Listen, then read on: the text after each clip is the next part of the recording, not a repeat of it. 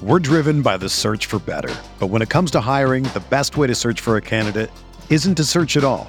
Don't search match with Indeed. Indeed is your matching and hiring platform with over 350 million global monthly visitors, according to Indeed data, and a matching engine that helps you find quality candidates fast. Ditch the busy work. Use Indeed for scheduling, screening, and messaging so you can connect with candidates faster. Leveraging over 140 million qualifications and preferences every day, Indeed's matching engine is constantly learning from your preferences, so the more you use Indeed, the better it gets. Join more than 3.5 million businesses worldwide that use Indeed to hire great talent fast. And listeners of this show will get a $75 sponsored job credit to get your jobs more visibility at Indeed.com slash BlueWire. Just go to Indeed.com slash BlueWire right now and support our show by saying that you heard about Indeed on this podcast. That's Indeed.com slash BlueWire. Terms and conditions apply. Need to hire? You need Indeed. Uh, You are listening to KC Sports Network, the number one podcast network for today's Kansas City sports fans. With former players from your favorite teams, informed perspectives, and former insiders, this is the place for you. You can find us wherever you listen to podcasts or on our YouTube channel, all over social media, or our morning newsletter, KCSN Daily, dedicated to your Kansas City Chiefs. KC Sports Network is proudly presented by Emprise Bank, your partner in possible.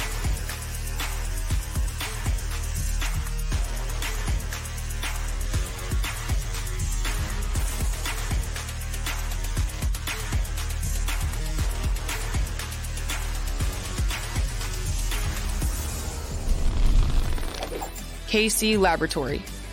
Sponsored by Emprise Bank. It's a live game preview edition of the KC Laboratory presented by Emprise Bank. When was the last time you went into a bank? Now more than ever, who you're doing business with is more important than where they're located. Emprise is a trusted company with mobile tools that take your banking beyond the borders of whatever city you live in. That's mem- uh, uh, Emprise ba- Bank member FDIC. Very excited to be game previewing again.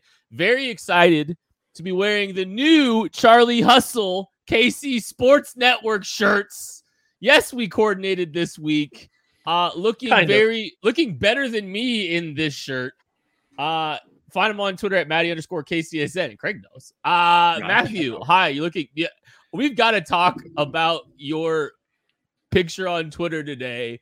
Posted uh you in the shirt on the farm. My goodness. L- listen, I I saw the the BJ. You know, he made a, he made a business decision that he had to go out and get some models, get some good looking people to take pictures to get this to run these shirts out. Had to do them justice. And I was like, well, wait a second. I think I can do this at home, right? So I headed on out to the farm. I picked up a pitchfork, pretended like I was going to do something with it because I certainly wasn't doing anything with it at the time. Um, and we snapped a quick little picture. So you know, you can head over there, you can check it out. But if you go, I just ask one thing: click the link and buy a shirt or a hoodie. You will enjoy it. Craig's been Craig hasn't got out of his hoodie since he got it three days ago. I live in this now. I, I I do. I live in this now. Um, it is my new blanket. When these guys joined, I had the hood up, and honestly, if I put it up, I will fall asleep. It is so comfortable. This thing is ridiculously comfortable. I know, you know, Charlie Hustle makes a lot of quality product. This is definitely one of them. I cannot recommend the hoodie enough. I seriously, every podcast from here on out, you are going to see me in. It's just that this hoodie's going to get progressively dirtier and dirtier as my kids like throw up on it and things like that. Don't care. Still going to be the most comfortable piece of clothing that I own. Oh my gosh. It's he really hasn't though. Like it's real. he has he's worn it for like three straight days since he got it. Yeah. Can't confirm. It's con- it's incredible. Um, all right, game preview edition. Three storylines on offense, three storylines on uh the defensive side of the ball. That's kind of the format you you probably are used to at this point, but we always kind of just fill you on. This is kind of how we do it. And we'll start with the offense, uh, the most important piece of uh this thing. Sorry, Craig, again. Um, new stuff coming out of the bye week. You know, this is always like a an interesting time to see adjustments made coming out of the bye week, new concepts starting to get introduced, trickled into as they start building towards the playoffs. Maddie, what you think? So yeah, I wanted to start with something like this because we saw the Chiefs go into San Francisco right before the bye week, come out and play a really, really good game offensively. And I think there was some new stuff there. You know, they they started stacking Juju Smith-Schuster and Travis Kelce on the same side of the formation a lot together, and that worked out really well for them. They had a few different ways to beat man coverage.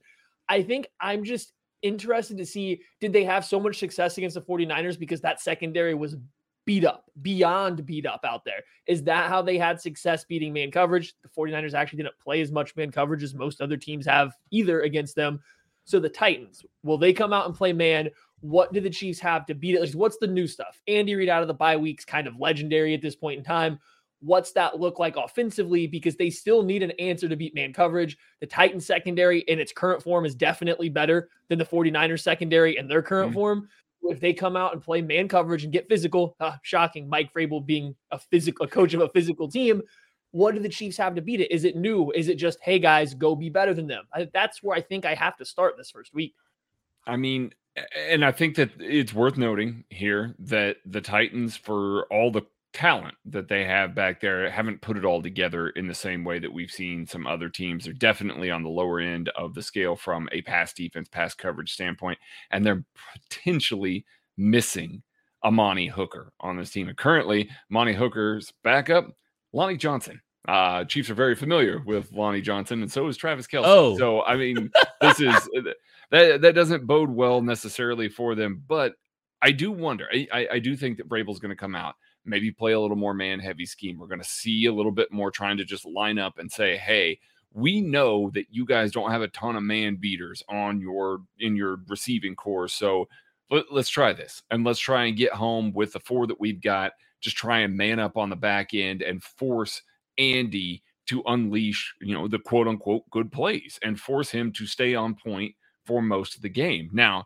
again, you know, the Titan secondary hasn't been great so far this year, but they definitely seem to have a tell with Patrick Mahomes. They definitely seem to come with a better game plan. Mike Vrabel, hell of a coach, and he comes with a different game plan for the Chiefs every single time. And it seems to frustrate the Chiefs, seems to really get them off their game a little bit. I fully expect that they're going to line up, they're going to try and bring pressure and just play man on the back end and say, hey, Chiefs, I know you're good at throwing the ball, but let's see how you handle when we're just going to glove you up all game long and play extremely physical, you know, on the road.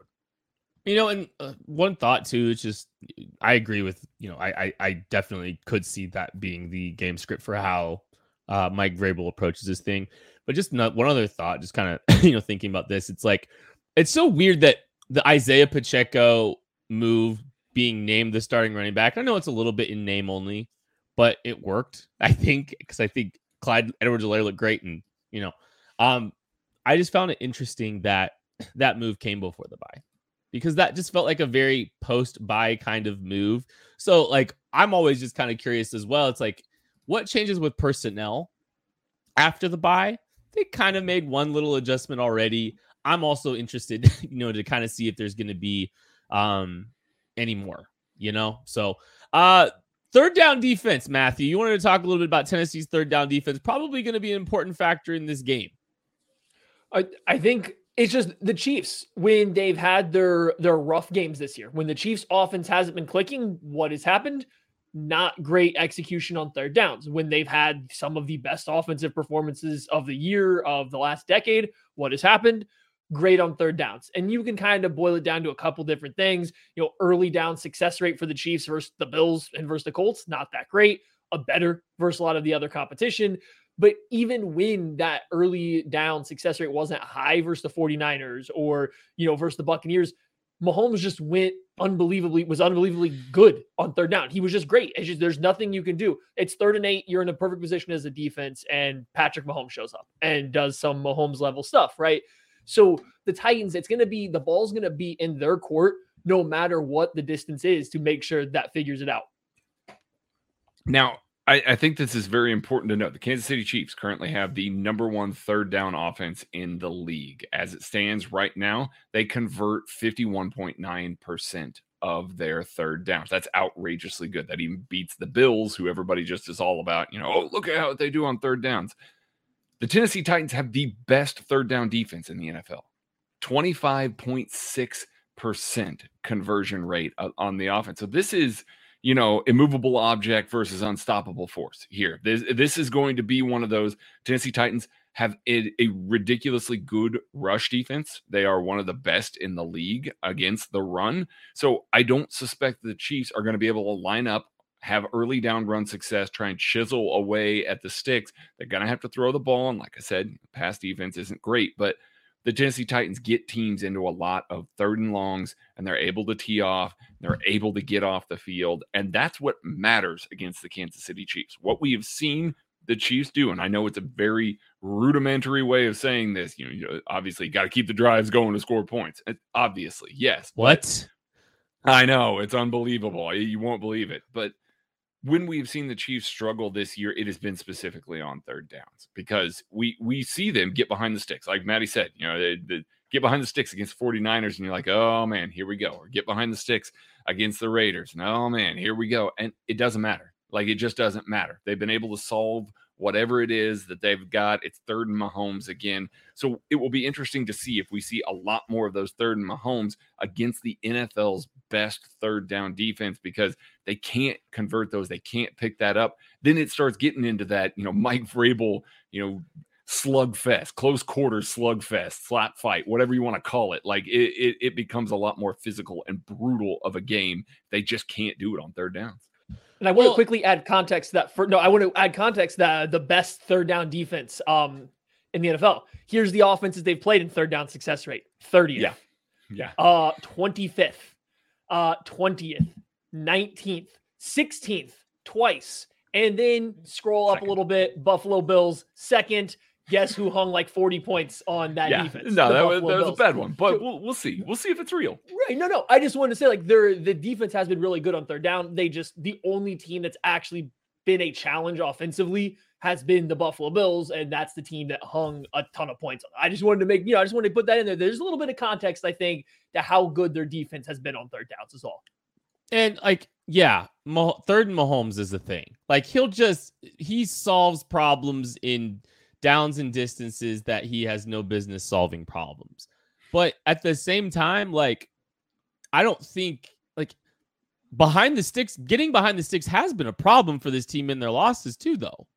And like I mean, the Bills game, like they put themselves in third and long hmm. situations mm. a lot, and it didn't work. So like, while yes, the the third down, you know, third and long offense has been successful, like that doesn't mean it's like a a thing you are aspiring to or something you need to, you know, you want to accomplish. And that's where things get a little bit interesting when we kind of talk, just got done talking about a little bit, maybe a little bit more man coverage.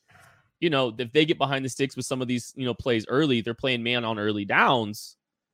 That could be problematic too, because maybe, you know, maybe they're not able to, you know, get as consistently going on offense. You're putting yourself in some third longs. So I'm not saying I don't want to discredit Patrick Lavon Mahomes' ability on third down, but also you you don't like you don't aspire to third and long because that has been part of their lack of success at times too. Right? So um yeah, just just something to monitor. Hit the like button, hit the subscribe button if you're watching. Really appreciate everybody. You're not missing much if you're it's it's Texans Philly. Come on. Uh even even Philly fans aren't watching that. They they're preoccupied with something else, uh, completely random. Um, App State and Coastal Carolina just got to halftime, so like you know, there's there's nothing worth watching out there right now. I I also wanted to point out, uh, Craig mentioned it. Amani Hooker is not as of right now. He's not practicing. We don't know if he'll play.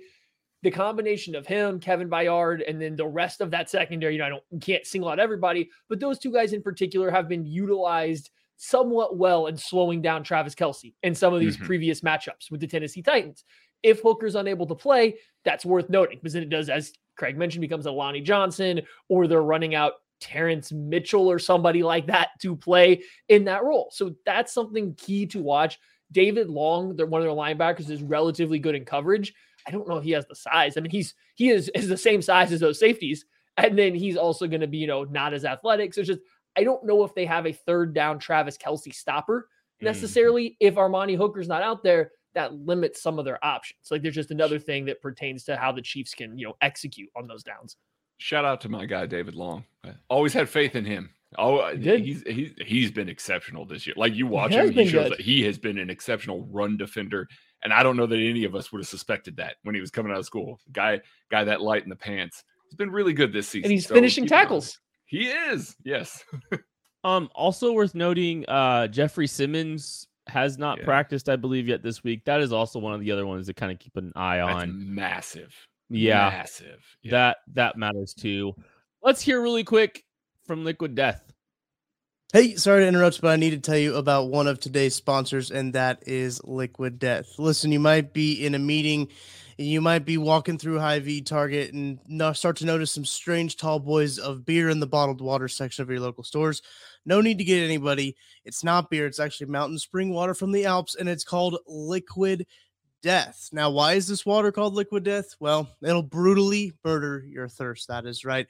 Not only are they trying to brutally murder your thirst, they're trying to brutally murder plastic pollution as well with their infinitely recyclable tall boy cans.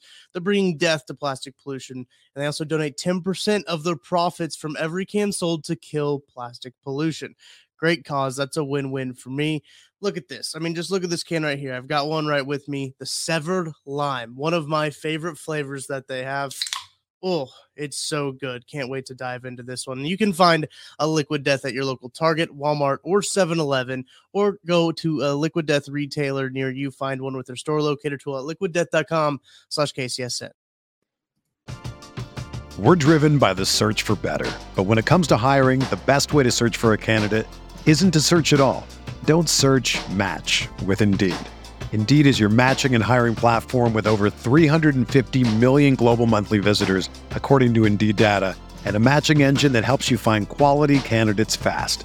Ditch the busy work. Use Indeed for scheduling, screening, and messaging so you can connect with candidates faster. Leveraging over 140 million qualifications and preferences every day, Indeed's matching engine is constantly learning from your preferences, so the more you use Indeed, the better it gets. Join more than 3.5 million businesses worldwide that use Indeed to hire great talent fast. And listeners of this show will get a $75 sponsored job credit to get your jobs more visibility at Indeed.com slash Blue Wire. Just go to Indeed.com slash Blue Wire right now and support our show by saying that you heard about Indeed on this podcast. That's Indeed.com slash Blue Wire. Terms and conditions apply. Need to hire? You need Indeed. Oh, sorry. We sorry, my bad. Sorry, I was too busy enjoying my liquid death. Uh hit the like button, hit the subscribe button if you are uh watching this, listening to this. Helps us grow the show, helps more Chiefs fans find it. Um, the Chiefs found a new offensive weapon in Kadarius Toney, acquired last week before the trade deadline. A third and a sixth round pick go to the New York Giants. Um, I'm kind of just curious to see what the what the role on offense is for Kadarius Toney. There's been some hinting and some intimation that Toney might be involved in the return game uh, on special teams. Uh, even I, Skyy Moore's out out of the job. I think that's totally fine and fair. And I, you know, it's not a knock on Skyy Moore. I, just, I don't think that's his. I don't think that's his thing. Uh, I could see Toney filling in there, but I'm also just kind of curious to see if they're able to get him involved in the offense a little bit more. I would anticipate Maddie or uh, like, well, uh, Craig. I'll, I'll start to you. I, I'll anticipate a lot of if they're going to get him involved on the offensive side of the ball, his average air yards or average depth of target will be in the negatives. I think it's touch passes and reverses. I think it's some of the simple stuff outside of, you know, I, I think that's where you try to get him involved a little bit.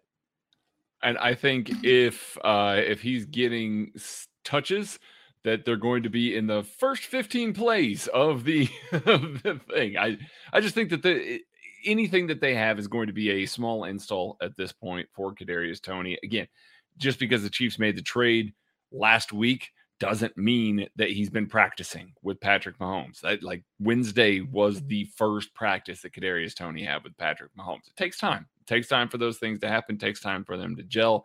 Certainly, they can put some stuff on the field. Get those two guys together for a couple of plays. I'd like to see him get the ball in his hands a little bit, just kind of see what it is, see what you can do with him. I don't know that I expect a big bunch of plays with him though. And yeah, I'm with Kent. I think it's going to be get him in space, get him, get him on a bubble, get him on something like that. You know, a jet motion. You know, they did that all the time at New York. He's he's very comfortable running the Tyreek Hill back and forth and back and forth. There were all the return motion stuff. That that's all there for the taking for Kadarius Toney. Get him the ball with a little bit of space and room to run, kind of like they use Mecole Hardman in this offense a little bit, and then get him off the field you know, I I don't need to see a ton out of him. I don't need him to be a crucial element of this offense yet for certain. But I do think that getting him a little bit of integration, especially since he hadn't played much, he's played since week two this season, get him on the field, get him a little bit of run. Just make sure that you keep him healthy. I think the most obvious thing is you anticipate some kind of package of plays with him getting the ball at the line of scrimmage behind it, maybe some screen passes, some little spotter now routes and stuff on the outside. Like you can get a package of plays that gets him the ball and gets installed pretty quickly within a week. That shouldn't be too hard.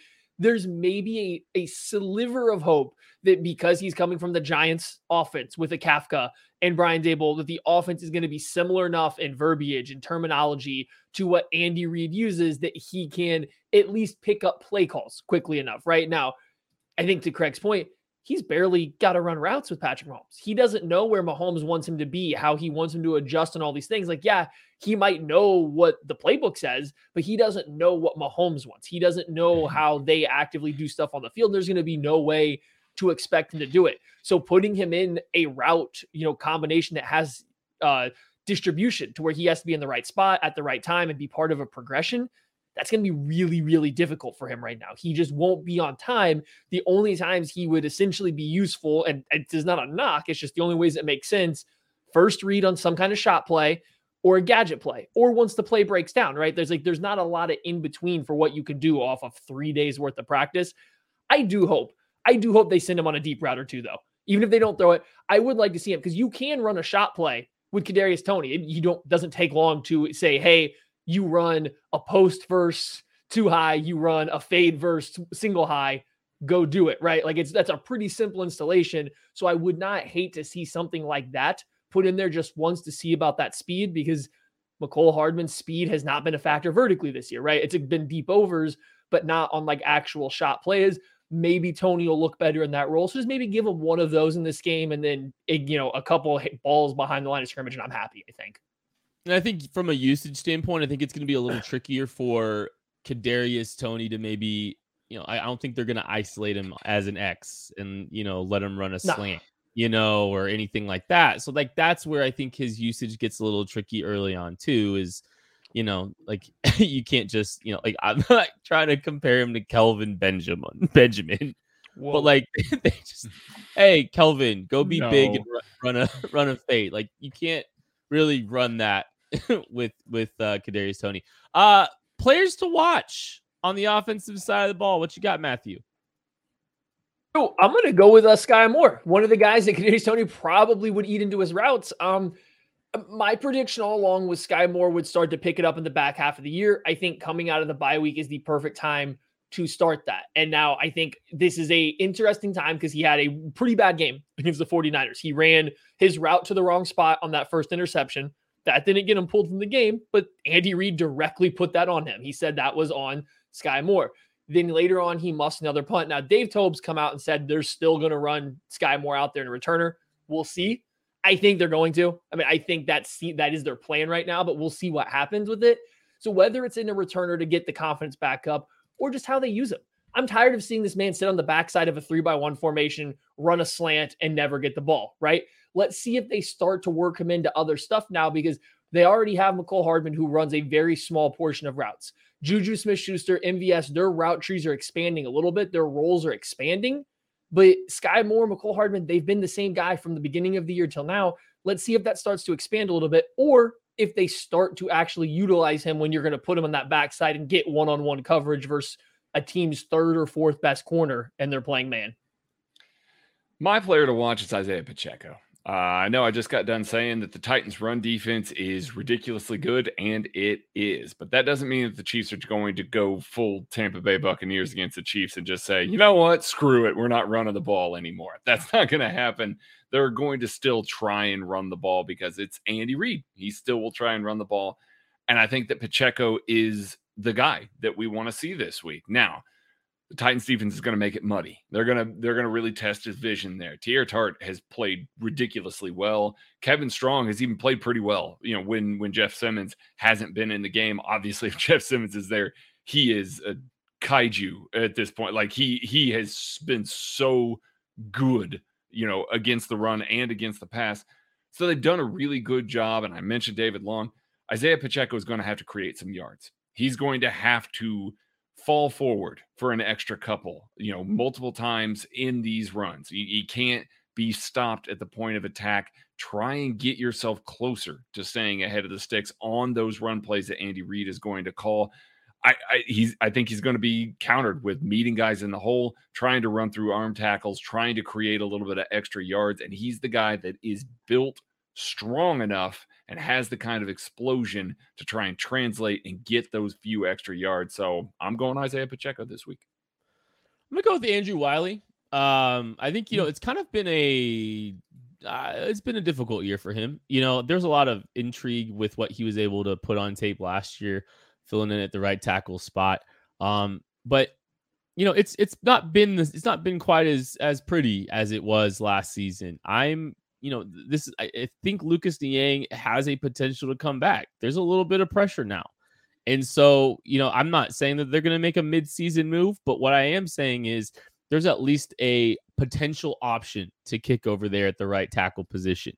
So, you know, I think Andrew Wylie's performance is going to be a little bit under the microscope. I was on the I was on a Titans podcast uh, earlier this week. They really like their defensive end or their edge rush. They like their they like the defensive line even without Harold Landry. Um, so um, this is it's gonna be a potential test for Andrew Wylie a little bit here.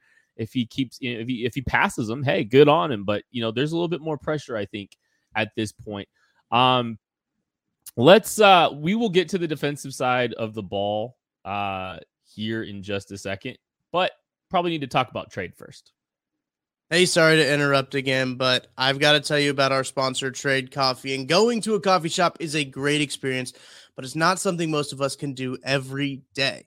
If you're looking for that delicious local coffee shop taste on a daily basis, it's so much easier to get that with Trade Coffee. Trade Coffee is a coffee subscription service that makes it so easy for you to discover new coffees and make your best cup of coffee at home every day no fancy qu- equipment needed. It's wonderful. Whether you know what you're doing and you already know what kind of coffee you like, or you're looking and you need some help, Trade makes it easy and convenient to discover new coffees. They'll send you ground coffee or whole beans or however you make it your coffee at home.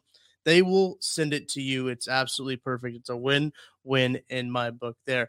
Here's how you got to do it. You're going to upgrade your coffee today with Trade Coffee and let them take the guesswork of finding your perfect cup. Right now, Trade is offering listeners a total of $30 off their subscription plus free shipping at drinktrade.com slash KCSN. That's drinktrade.com slash KCSN for $30 off your subscription to the best coffees in the country. Drinktrade.com slash KCSN.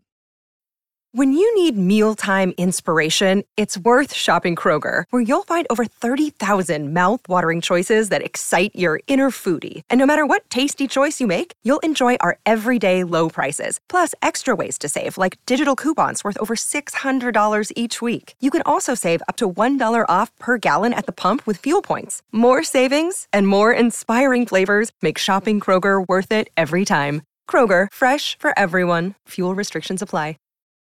Trading the offensive side for the defensive side. Three storylines on the defensive side of the ball. And uh Malik Willis played last week. He threw 10 times. Uh they ran the ball a lot in Tennessee. Uh I think stopping the runs probably a pretty important factor in this game, Craig. What do you think?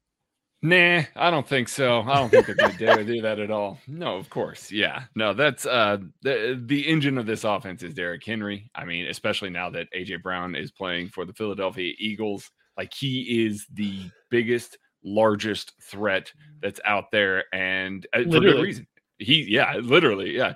He is once again having an exceptional season. He looks phenomenal. Like the Houston Texans last week, and I know that the Houston Texans, their run defense isn't much to write home about. The Houston Texans knew Derrick Henry was getting the ball on pretty much every snap, and it didn't matter. Like it just simply didn't matter. Derrick Henry's running through guys, running through tackles. This run defense has to be so much better than it has been over the last couple of weeks. Now, Titans aren't going to run a ton of 21 personnel, but they will run a ton of 12 and 13. So the base defense will still be out there. That makes it a little bit easier. You're not necessarily, you know, especially they do a lot of inline YY stuff. It makes it a little bit easier on the Chiefs defense because it's not creating that extra moving gap of having that fullback in the backfield that makes it a little harder to run. And the Chiefs are definitely having trouble with it right now. If they align, you know, sort of on the line with both of those tight ends, I think the Chiefs are going to be able to fit the run a little bit better, but it has to be quick and it has to be downhill. And at this point, frankly, it doesn't matter who the quarterback is. We'll get to that in just a little bit here. I want to see more run blitzes on early downs. I want to see more aggressive gap fills on early downs. Derrick Henry, if he does not have a head of steam behind him, is a guy that you can bring down. He is. It, but once he gets that head of steam, man, he's going to run you over. So Get Nick Bolton moving downhill. Get Leo Chenal moving downhill. Get Willie Gay Jr. pursuing from the backside, coming downhill. Shoot gaps, play penetrative defense, and try and wreck the scheme. Get him to stop his feet, and then gang tackle the man. I think that that should be the the real default for stopping this offense this week. Is just lean as heavy as you possibly can on trying to shoot gaps and run run blitzes and you touched on it. The Titans aren't really going to put a fullback um, in the game. That's not what they do. They may occasionally line somebody up as like an H back, and so there's a couple reps where you might get where uh, they have somebody coming from an mm-hmm. H back alignment, but that that's about it. So what you saw against from the Raiders, from the Bills in the first couple series where they were running the ball down the Chiefs' throat, and then what you saw in the Chiefs' last game against the 49ers, they had a lot of success. It's not going to be there. They're not going to do it. And on top of not being in 21 personnel with that extra back in the backfield, they're not going to run that much gap scheme. It's going to be outside zone, it's going to be inside zone. It's the same run scheme they've always had for Derrick Henry. He's really good at it. You want him, you want to create space, you want to create a lane, have him put his foot in the ground and drive straight forward. You don't necessarily want him pressing up into a double team block or up on a guard's back and then having to make a cut left or right, having to set up that backer on either side of him you just want to give him a clear lane. They do that by running this outside zone or inside zone scheme. Technically speaking, the Chiefs defense is better versus zone runs. The way they want to play, technically speaking, is working better against zone runs right now. Will it in this game? I don't know. The Titans execute it really well. We've seen the mm-hmm. Titans catch the Chiefs, specifically the Chiefs, with a lot of deep cutbacks on some outside zone runs, hitting the backside A or B gap area. We've seen it, but also if you tell me this is the rushing attack we're going to get, this style of rushing attack, I'll take that over watching a fullback bully the heck out of these linebackers, play in, play out, play in, and play out. Linebackers play downhill. No, no fear of the passing game. We're about to get there. No fear of the passing game in this one. Play downhill. It's outside zone. It's inside zone. Get into gaps. Make the cutback happen early, so that way people that are crashing down can come and fill. It's when that late comeback, late cutback comes in that the Chiefs have really been gotten. So don't mm-hmm. play patient with your backers in this game. Uh, the Titans have got him on those too in the past as well. I'm thinking, and I mean, one I remember one very distinctly, which was the Chris Jones experiment at defensive end. But that has been something that some teams have hit this year, and that's something even Derrick Henry has been able to hit. Uh, even though he's a, a freight train, you want getting downhill. You know, I it feels like teams have been utilizing a fullback a little bit more than they have when they play the Chiefs. Since and the so Raiders dunked on. You mean the the Buffalo I'd, Bills? Yeah, running twenty one exactly. personnel for like the so, first time ever. so like we're talking about, hey, yeah, probably gonna be wide zone. This is what they do. This is their identity. I agree, and like I mean, I, I think that's what Brett Vrabel does. He, and uh, at least offensively, they pretty much stick to the, what they do. But at the same time, maybe they maybe they try maybe try to mix things up a little bit, put a fullback in the backfield and see what happens. Because I mean, like literally the last three weeks has been real rough. Uh so yeah, I don't know. It's just uh it's something to kind of keep an eye on there. Well, it's also worth noting, no Frank Clark. He mm-hmm. plays defense pretty darn good versus the run. You want to talk about Yeah. setting an edge versus the run when they run at him? The Titans have run into that issue. It's really difficult to run outside zone at Frank Clark because not only is he going to you know win his gap, he's going to hold the contain on it. He's going to stick the tackle where they are. So you're not really creating that extra space. It kind of creates a log jam and it forces that deep cut back. And as long as you have pursuit there, it stops them. Now, Mike Danna, they have guys that can come in and play the run pretty well there on the outside. Um, but it's just Frank Clark has still been their best one at it, and he's been good at it for years. So just it, that's interesting to watch if they happen to have success getting to the outside versus this Chiefs defense with no Frank Clark. You know what else would be interesting? Uh, the quarterback position for the Tennessee Titans. Uh, Ryan Tannehill is the starter. He practiced in a limited capacity yesterday, did not participate in practice today. Well, did not play last week. Malik Willis did six of 10. One of those four uh, not complete passes was an interception. Uh, there's a reason he threw the ball 10 times. I Malik or Tanny doesn't matter. What do we think about this situation? Like, uh, does it matter? Like, first off, does it matter? No, not at all. plays? You stole my entire talking point. It doesn't matter which one of these two bums is out there attempting to throw a football. They're literally only out there to hand it off. You look at, I believe we're putting, they are 30th in pass attempts right now. Okay, that's fine. They're a run first team, right? They're 30th. Well, look at what they're accomplishing when they decide to throw the ball. 31st in yards after being 30th in attempts, 29th in touchdowns, 21st in you know net average yards per attempt because they're just checking it down. Like they do nothing when they throw the football. Do you guys know who has second on the team in the Titans and targets? Uh, I Is don't it Kyle, know that. Is it Kyle top of my head. Philips? No, Ah, it's Derrick Henry. Do you know who's third on the Titans in Is it, targets? Kyle, is it Kyle Philips? No, it's something called the Dontrell Hilliard, who's a backup running back. Let what, that what are sink they doing? Why, is- why aren't they using Kyle Philips more? Sidebar. Is Kyle, is Kyle That Philips man's good at football. I just they can't throw the football. They have no ability to throw the football. All they've ever been is play action and throwing deep crossers, right? Like that's been where they Tannehill has had some success over the years, going deep, hard play action, throwing crosses over the middle of the field, and he's looked okay doing it. It made him the EPA king for a couple of years. Now all of a sudden you take away one of the better deep crosser runners in AJ Brown, and you get to where I think defenses have kind of caught on. That's all their offense is. They can't do anything through the air they they still have to go play action to get into any of their passing game, and it's just not good. It's not good at all. If this team gets behind the sticks, it's done. It's absolutely done. They have nothing.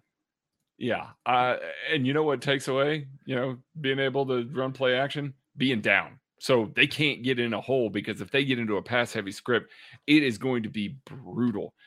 They played the Buffalo Bills earlier this season, the game that they lost 41 to 7. Ryan Tannehill threw the ball 20 times for 117 yards. And that's almost not the lowest that he's thrown. He had two games against the Colts, one where he threw for 137 and another one where he threw for 132 yards. It's against the Colts that have an elite run defense. He's got no games that he has thrown for greater than 266 yards this season. That was against the Giants at the very beginning of the year. So it doesn't really matter. I know that you, you- certainly get more consistency. You get a guy that knows the offense and knows how to run it a little bit better in Ryan Tannehill, but they can't get behind because if they have to turn to a pass heavy script with either quarterback, it is a massive problem. So, in that regard, Malik Willis is probably the guy that you're looking at and going, well, I'd prefer not to see him because he's got the better arm talent. Certainly, he's not going to read the field as as well as Ryan Tannehill does at this point, but he can also do more with his legs when the game is close earlier in the game. He has the ability to run a little bit more. He can get free a little bit more. Not that Tannehill is a bad runner by any means, but Malik Willis has some true traits that could be developed and turned into a really quality quarterback. You don't necessarily want to play against a guy that's going to huck it all over the field and hope. So you want to see Ryan Tannehill if you're a Chiefs fan, in my opinion, because honestly, I don't think the offense has been good with him back there. I think it's been the Derrick Henry show, and they beat up on some bad football teams. And if they get behind against the Kansas City Chiefs offense, that probably is going to move the ball and score points. Yikes. Just major yikes with either one of these guys. I I think I'd I I I'd rather see Malik Willis. I'm sorry. Like he, I'm sorry. He's he, he's not remotely ready and I know like you're talking about a guy that hey, man, yeah, the dangerous, you know, the devil you don't know that can sling it around the yard, has the arm talents, willing to kind of throw the fault ball. I don't he's throwing the ball to Chiefs. Like it's happening. Like they they, they gave him so 10 will Tannehill. it's not the same though. Like I think I think Ryan Tannehill will protect the football a little bit better. And yeah, I agree. Like the game script will get out of hand regardless of who the quarterback is. I think I think Malik Hill, Malik Willis will be a train wreck because he was kind of a train wreck last week. He really was. He wasn't particularly good. Again, he had four incompletions and one of them was intercepted. Like he, he put the ball at risk several, you know, a few times. Just his spatial awareness from the pocket isn't great. His spatial awareness outside of the pocket wasn't great. He was just he, he looked like a deer in headlights against a bad football team last week. I just I don't I, I I'd rather see him. I would rather see him. I don't think he's a wild card. I, think, think Spags would too. I think Spags would love love that. Oh my, yeah, like yeah, it would. It, I just I, I I don't think highly of Ryan Tannehill at all. I think it's always been. Yeah, I mean, even when he was a certain don't faction, sugarcoat it, Kent. Don't sugarcoat tell, it. tell the people how you feel about Ryan Tannehill. We no, you're trying to get you're trying to get rant going. There was just a there was a corner of football that decided he was good at football and he never was. uh even when he was having success. Uh and I just I I'm not yeah, I I don't think highly of him, but I would I would be more worried about this game if Ryan Tannehill was playing over Malik Willis. I just it move Malik is Here's another fun stat too. 22% of the Titans passing yards, receiving yards this year have been yards after the catch from those two running backs I mentioned earlier. 20 a fourth of their practically a fourth of their passing yards is yards after the catch from Derrick Henry and Hilliard. That is where a fourth of this team's passing yards have come from. I was Just hoping you were that in. I was hoping you're about to say 22% of the passing yards came to Kyle Philips. Um okay, so the Chiefs did make a trade at the trade deadline. They got rid of Rashad Fenton for a conditional 7th round pick.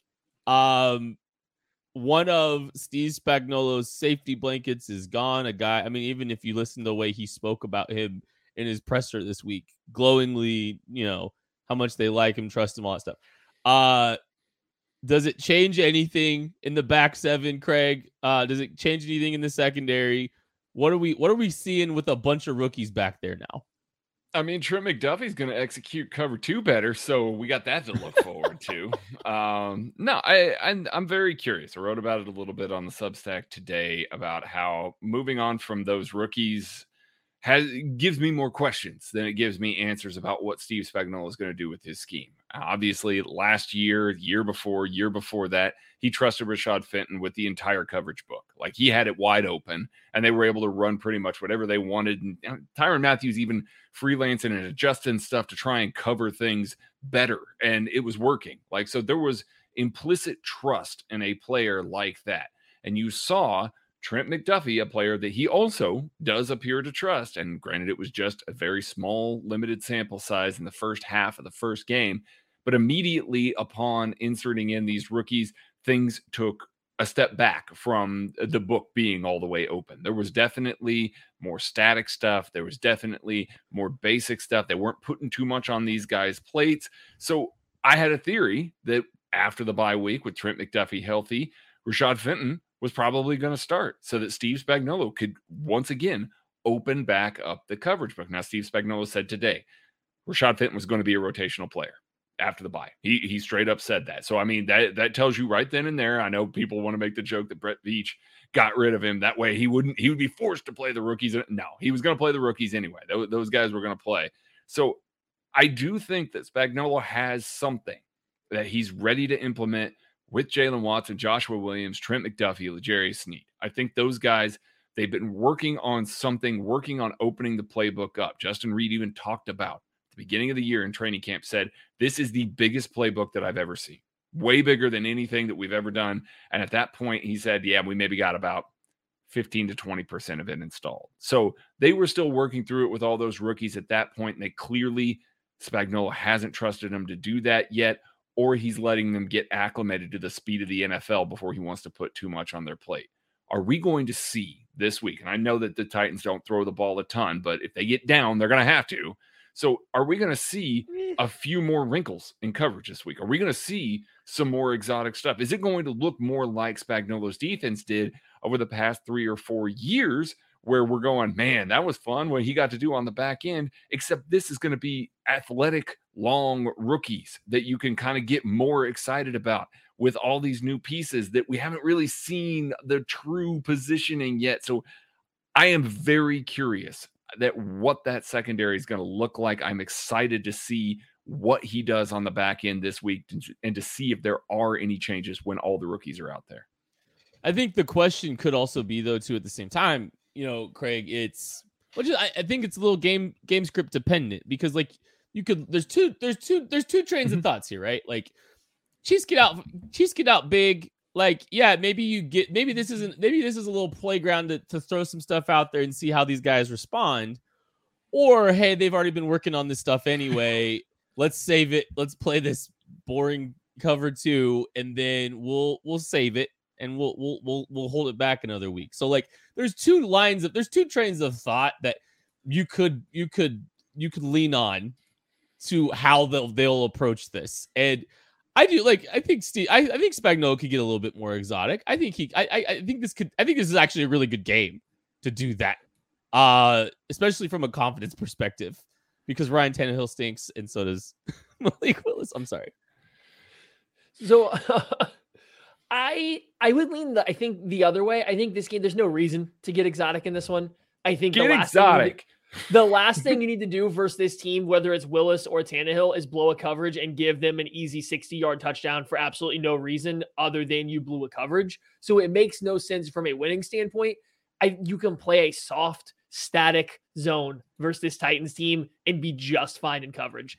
Yes, please, if it's Willis, especially, bring them. Yeah. It's not like Tannehill's impervious to this either. Bring your pressures, but just do the same thing you've been doing up until now. I love that they've had the bye week to get this stuff sorted out. You get McDuffie back. Maybe you want to sprinkle in a drive here or there where you throw, maybe coming out of the halftime. Maybe the first series where, you know, no, probably not the first series because the Titans are just going to come out and run the ball a bunch. Mm-hmm. But you want to pick a series where you're going to come out and maybe sprinkle in what it's going to be. Okay, that's fine. Be basic. Just be nice and simple. Don't blow coverages. Don't give the Titans free offense that they wouldn't get otherwise. Like that's how that's how this T- Titans team will beat you. Just make them actually score. Play your lame cover two, your static cover two. Keep everyone's eyes on the quarterbacks. You're not getting fooled by play action and deep crossers. Be boring, win this game, and then start to bring out the fun stuff later on.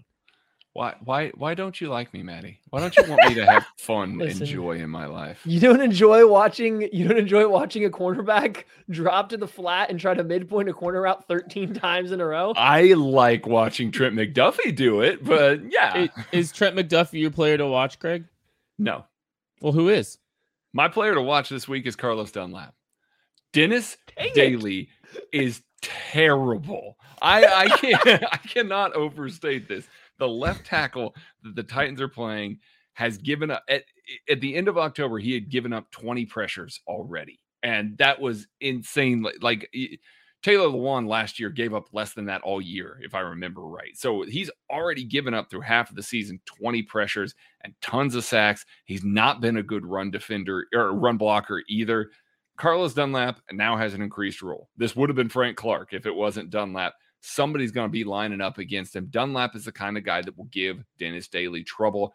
I expect that he's going to have a good game against the run. And I expect if the Chiefs do get out to a lead and they're leaning more on the four man rush and the Titans are trying to throw their way back into this football game, that we are going to see Carlos Dunlap come up with a sack or two just because that guy is not good on the left side there. And they haven't had, they haven't tried to throw because they haven't been able to protect on these rare occasions that they do throw. So they get into a pass heavy script. I think it goes bad for whoever the quarterback is. Yeah, that was going to be uh, my pick too. This seemed like a game coming off some rest, get some Dunlap in there. Um, so I will go. I, I guess I'm going back to back rookies. I go in with George Karlaftis. Um, and same same reason. Dennis Daly bad. I don't think Nicholas Petit Frere is that good. I know he's played relatively well for this year. I don't Yeah. think he's very good. Uh, did he punk George Karlaftis in colleges last year? Yeah, maybe. Um, maybe he's out for George he's revenge game.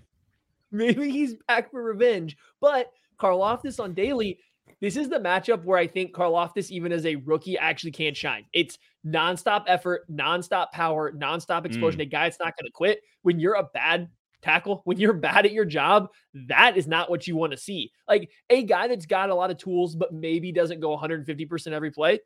A la Frank Clark, who can still flash, but maybe isn't giving you 100% effort in terms of, I don't want to say he's not trying, but he's not going to go with the same energy that Karlaftis does every play. You can maybe survive that a little bit better. Karlaftis isn't going to give him a second to rest when they're matched up. Eventually, eventually Daly will make a mistake. Maybe Karlaftis gets his first full sack this hmm. week.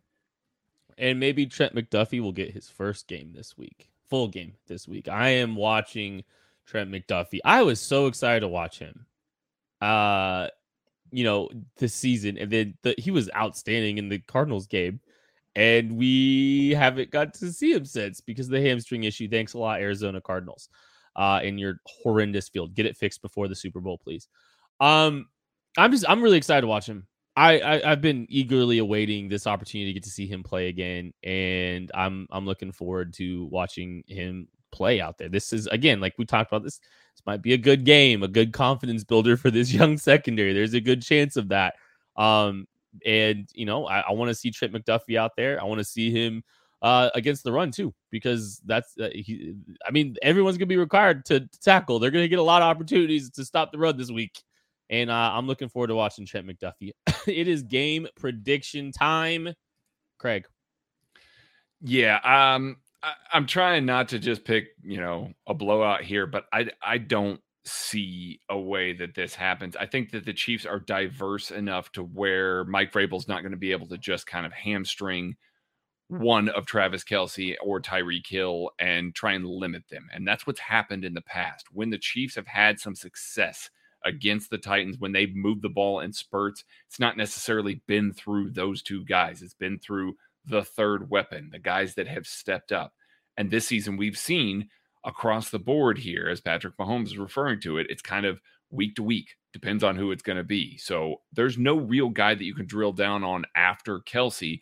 I think that there's going to be spreading the ball around. I think the Chiefs are going to be able to move the ball through the air. And I think they're going to get out to a big lead to start. And then the Titans are just not going to be able to really respond. Uh, they're going to be able to run the ball, and Steve Spagnuolo is going to invite it, but it won't matter. He'll be fine with taking the time off the clock. The Chiefs keep him at arm's length throughout the entire game. I'm going Chiefs 35, Titans 14. The Titans are fake good. They're not good. They're fake good. Their records inflated. They're not a good team. I don't. They have no business being here. With what do they have? Two losses right now. No business. Last time I said this, the Titans came in and uh, beat the brakes off the Chiefs. then they went on to be what the number one seed heading into the playoffs that year. The time before that, I probably said the same thing. The Titans once again beat the brakes off the Chiefs. Probably went on to make the playoffs.